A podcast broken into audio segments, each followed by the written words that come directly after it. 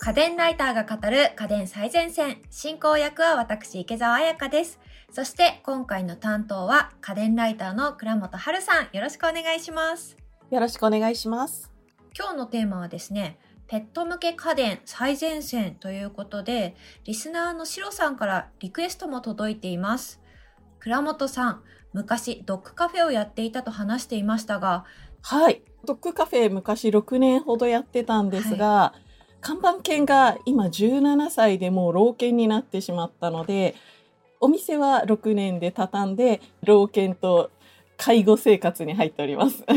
結構家電もいろいろ揃えていらっしゃるんですか？そうですね。いろいろ多分普通の家庭にはないちょっと変わったペット用家電とかも使ってますね。へえ、ペット用家電ってあんまりどんなものがあるかご存知じゃない方も多いと思うんですけれども、ペット向け家電のトレンドって今どんな感じになってるんですか？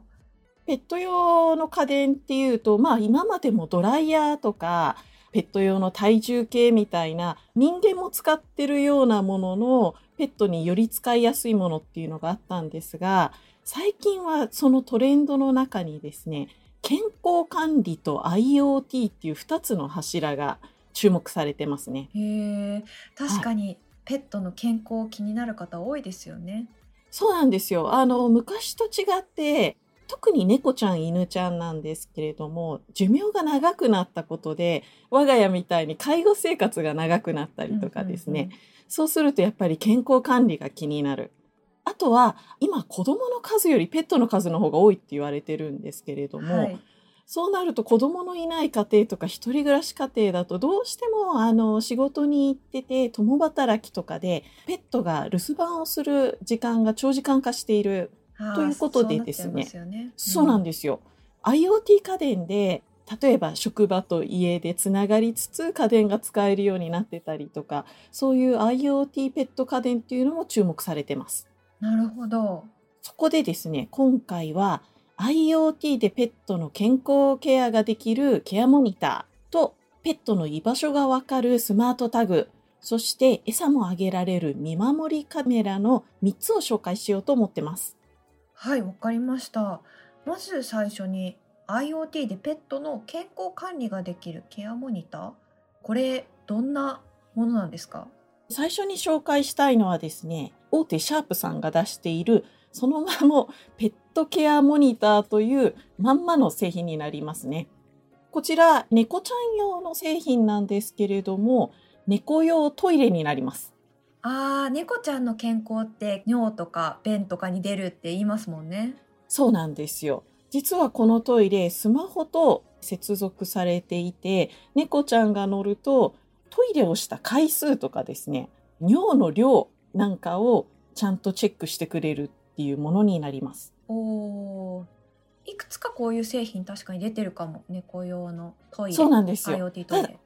これ、何がすごいかっていうと、IoT トイレって体重計がついてるものはあるんですけれども、これのすごいところは、猫ちゃんの体重を毎日測ってグラフ化してくれるだけではなく、尿の計測もしてくれるっていうところなんです。確かにそれありがたいですよね。そうなんですよ。尿の計測って、他のやつも体重計がついてるんだったらすればいいじゃんって思うかもしれないんですけれども、量が少ないので、なかなかセンシティブで、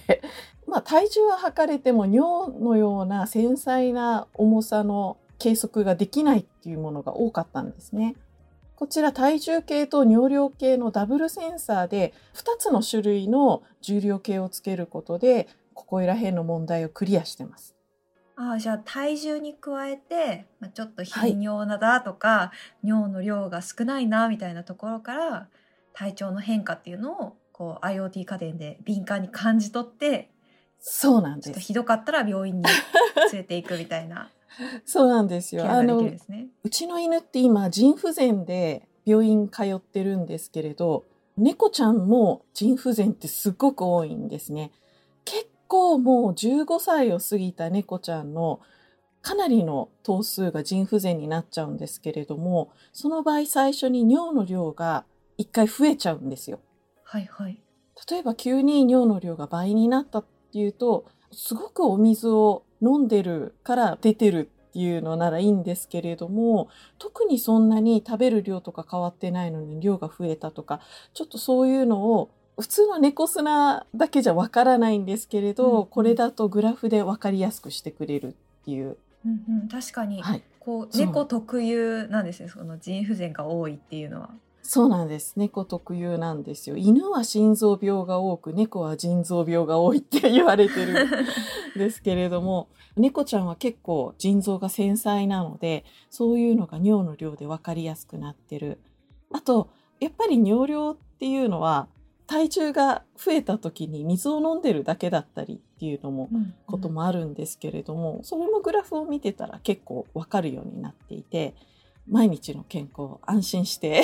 チェックできるっていうところがすごいですね。ありがたいですね。ちなみに、猫ちゃんって結構多頭飼いされてる方も多いと思うんですけれども、はい、識別みたいなこともできるんですか？そうなんです。別売りでタグがついていて、タグを猫ちゃんごとにつけてると、例えば1頭目の子と2頭目の子が別々でトイレに入っても、ちゃんとそれを見分けてくれて、別でグラフを作ってくれるようになります。ああ、それはすごい便利。そうなんですよ。多頭飼い2頭でも3頭でもちゃんとチェックしてくれるので、3頭猫ちゃんがいて、あれ今日は10回トイレ行ってるけどどの子がしてるかわからないっていうことはないです。ほう、それは、はい。心強い。ただしですね、こちら猫ちゃんのトイレ本体があるんですけれど、それとは別にアプリがサブスクリプションの有料で月額330円必要になっております。うんうんはい。ので、ランニングコストはちょっとかかってしまうんですけれども、犬も猫も一応健康管理の基本としては、毎日の体重を測って急激な増減がないかっていうのをチェックすることを獣医さんは推奨してるんですけれども、いちいち測らなくってもトイレ行くたびにチェックしてくれるっていう意味ですごくいい製品だと思いますね。なるほど。それに加えて本体代がイニシャルコストとしてかかる？そうですね。っていうイ今購入すると、だいたい1万円弱でうん本体が買えるようになっております。あと、月額990円のレンタルプランもあるので、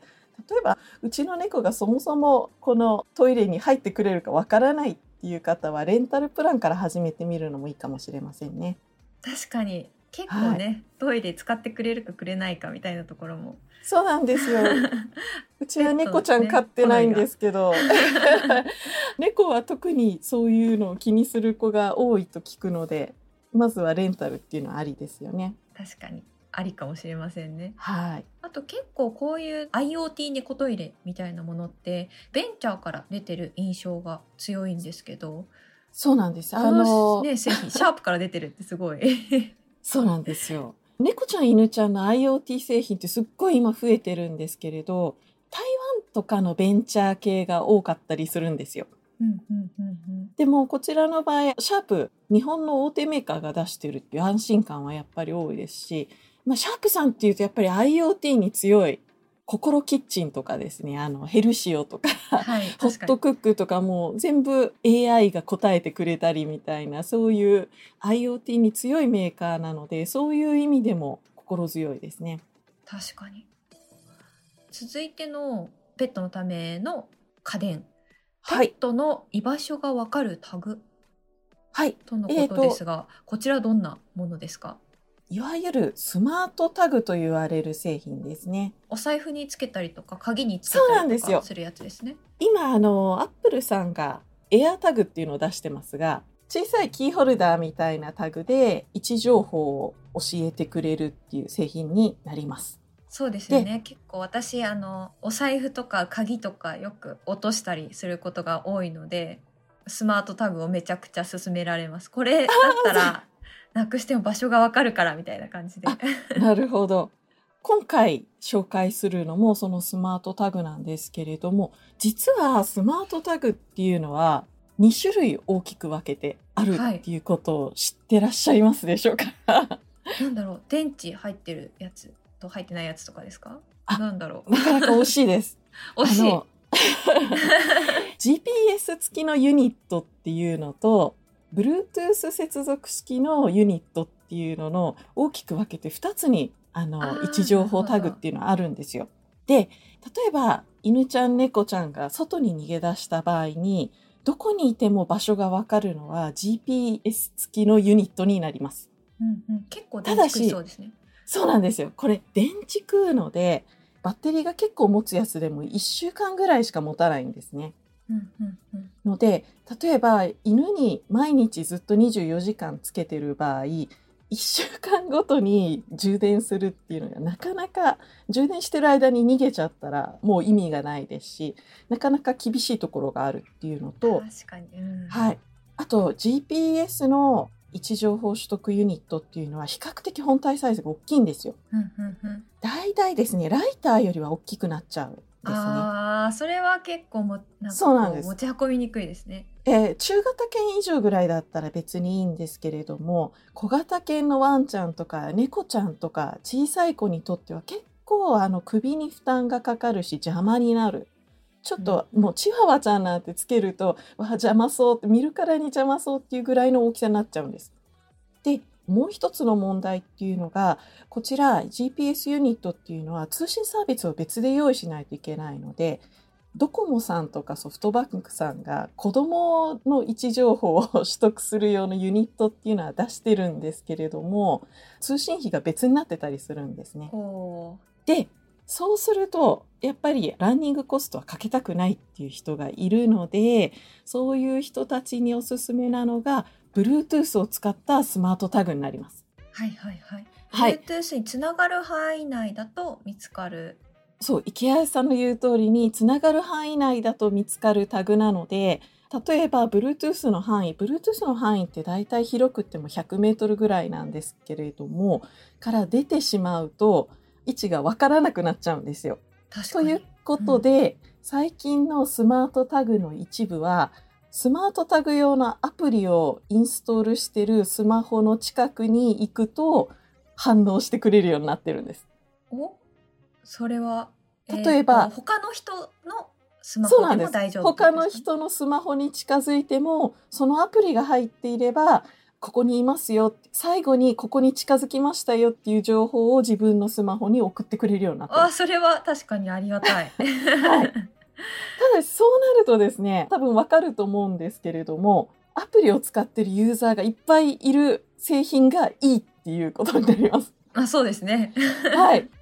で、今回紹介したいのは、世界最小クラスのタグと言われているマモリオという製品です。うんうんうんうん。このマモリオという製品、今、日本だけで50万人以上のユーザーがいるって言われていて、あ、購入数が50万以上ですね。で、大体25万人ぐらいのメンバーがいると言われております。おーじゃあ結構見つかる確率高いってことですね。そうなんですよ。かつですね、こちら結構普及しているので、鉄道会社とか公共機関とかでも連携してるんですね。東京メトロさんとかも入っていて、主要な駅に近づくとピコンピコンとなるようになってます。ので、まあ都会で逃げた場合は結構な確率で見つかるようになってますね。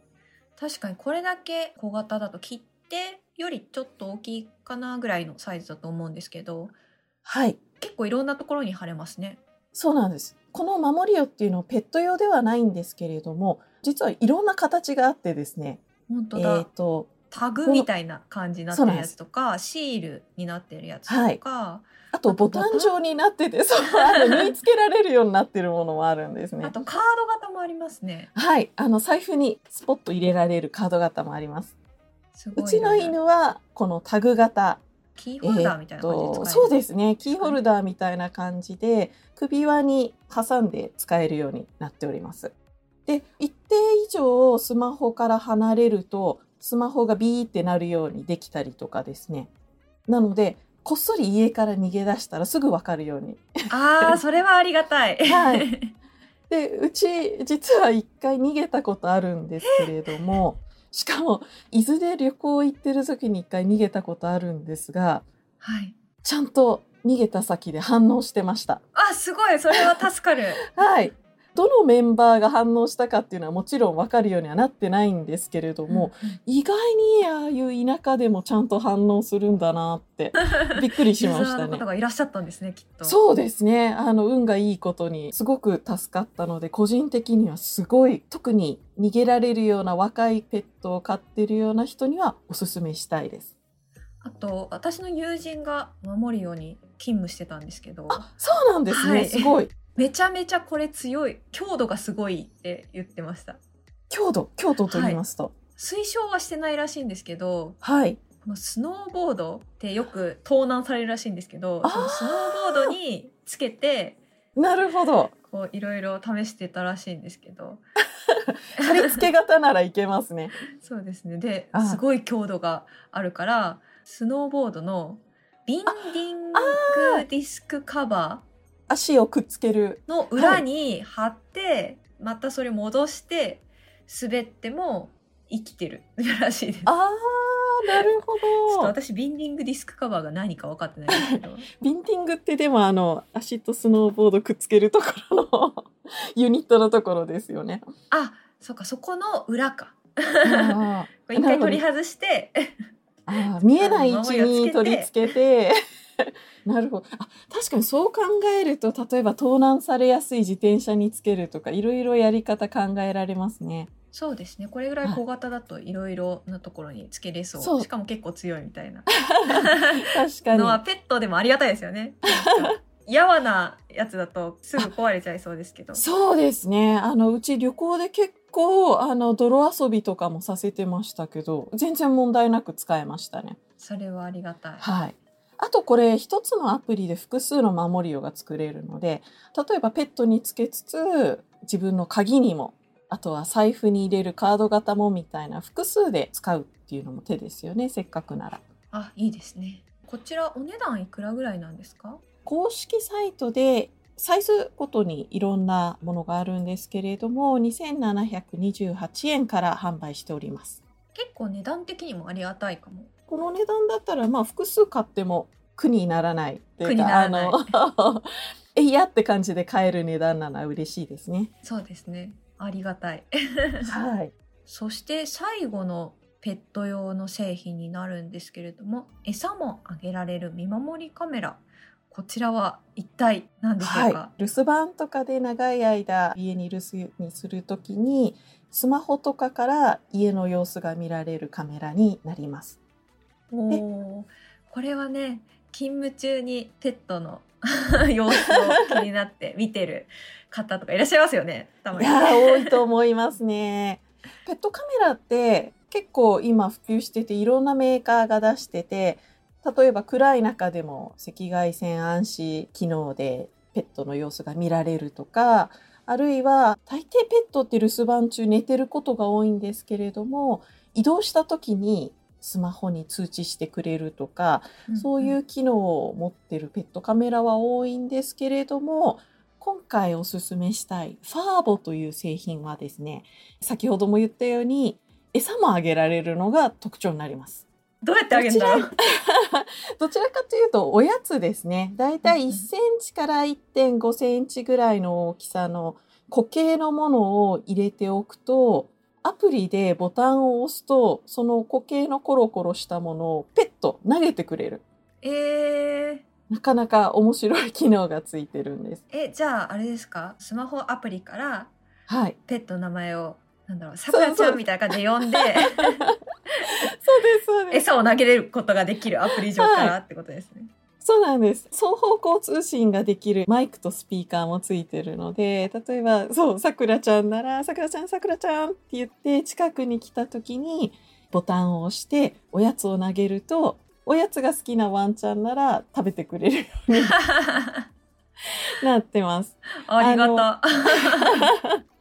ペットカメラって結構導入してる人は例えば留守中ずっと犬が動かなくってちゃんと動いてるのかそれともフリーズしてるのかわからないぐらいっ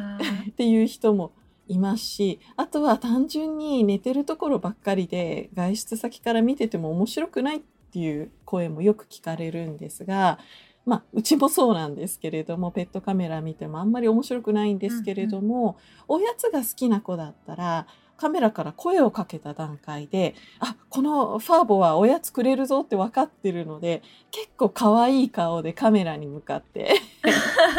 お愛想してくれたりするんですね。それはありがたい、確かに。そうなんですよ。ちょっとした隙間時間で留守番させてても、コミュニケーションが取れるっていう、すごくありがたい機能ですね。まあ、ただし、おやつに興味のないワンコは、もう全然 反応してくれません。なるほど。は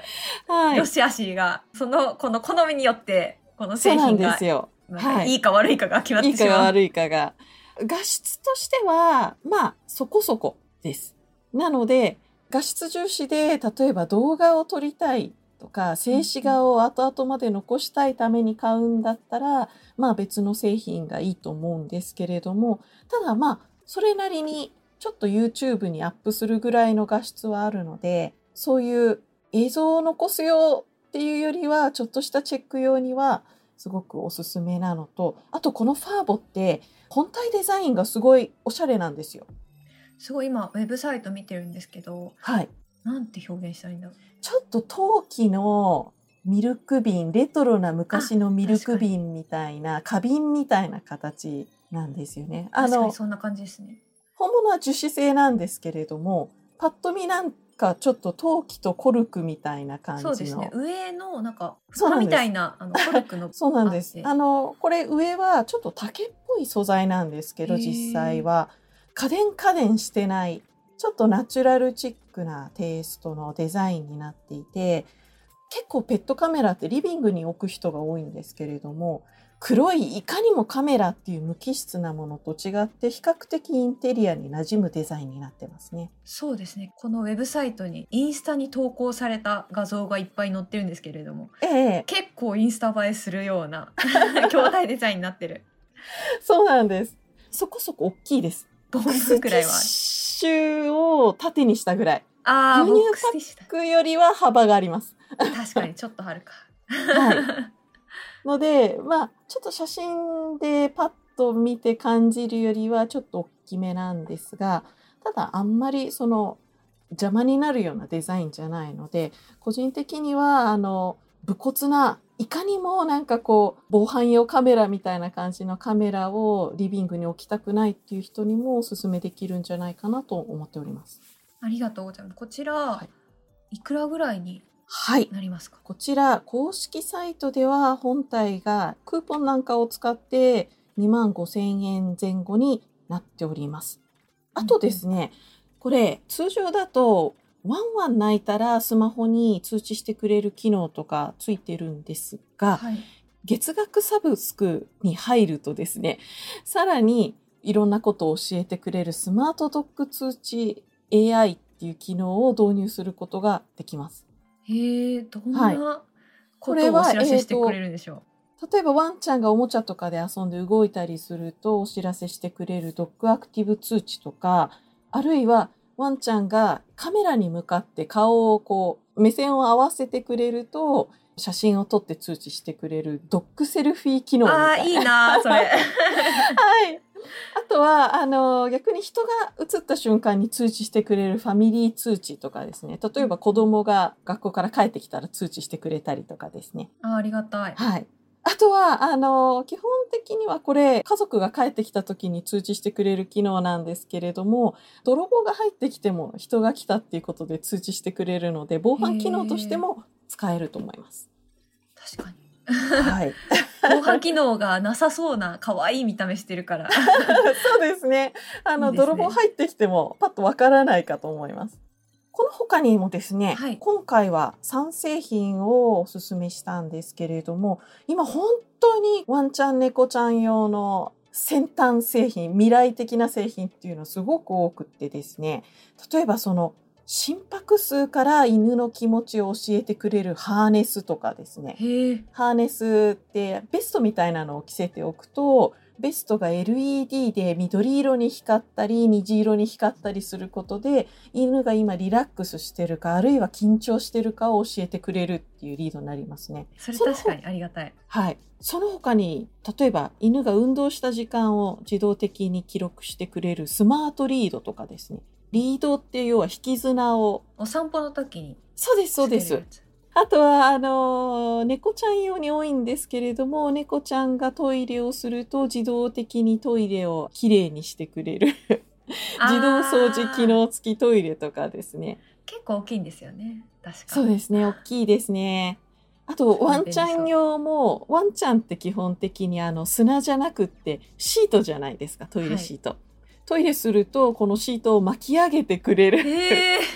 ワンちゃん用の自動トイレ掃除機能付きのトイレとかですね。今って結構そういうトイレ方面あるん進化してるんでですよ。はい。さっき言ったペットカムもですね、ロボット式になっていて、家中動いてくれるペットカムとか、とにかく今、ペット業界の家電って本当に面白いものがいろいろあるので、ぜひいろいろ調べて注目してほしいジャンルになってますね。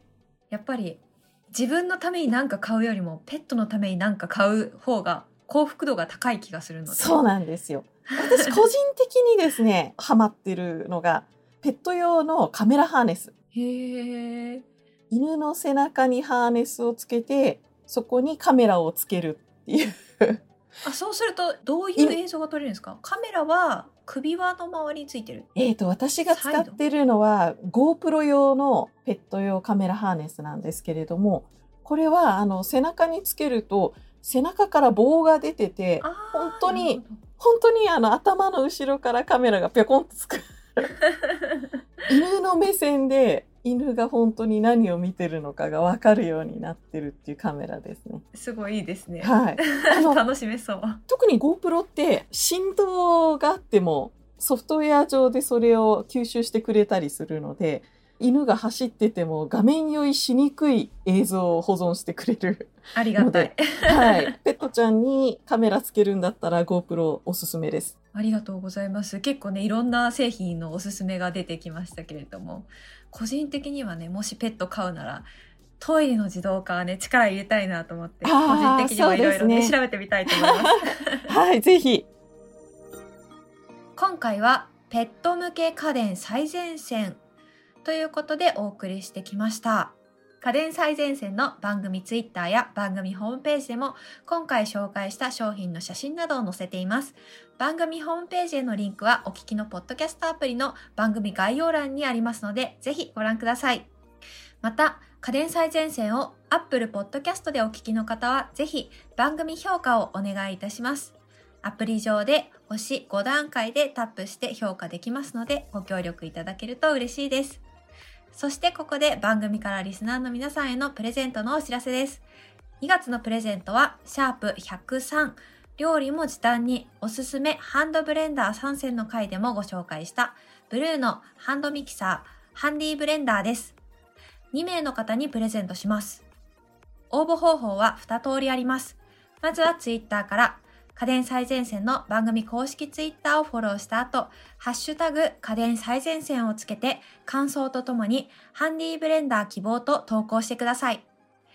もう一つはプレゼント応募フォームから番組のホームページやツイッターのプレゼント応募リンクからご応募ください。締め切りは3月15日火曜日です。当選した方には番組スタッフから連絡させていただきます。次回も家電ライターの倉本春さんが担当。衣類スチーマー最前線をお送りします。倉本さん、次回もよろしくお願いします。よろしくお願いします。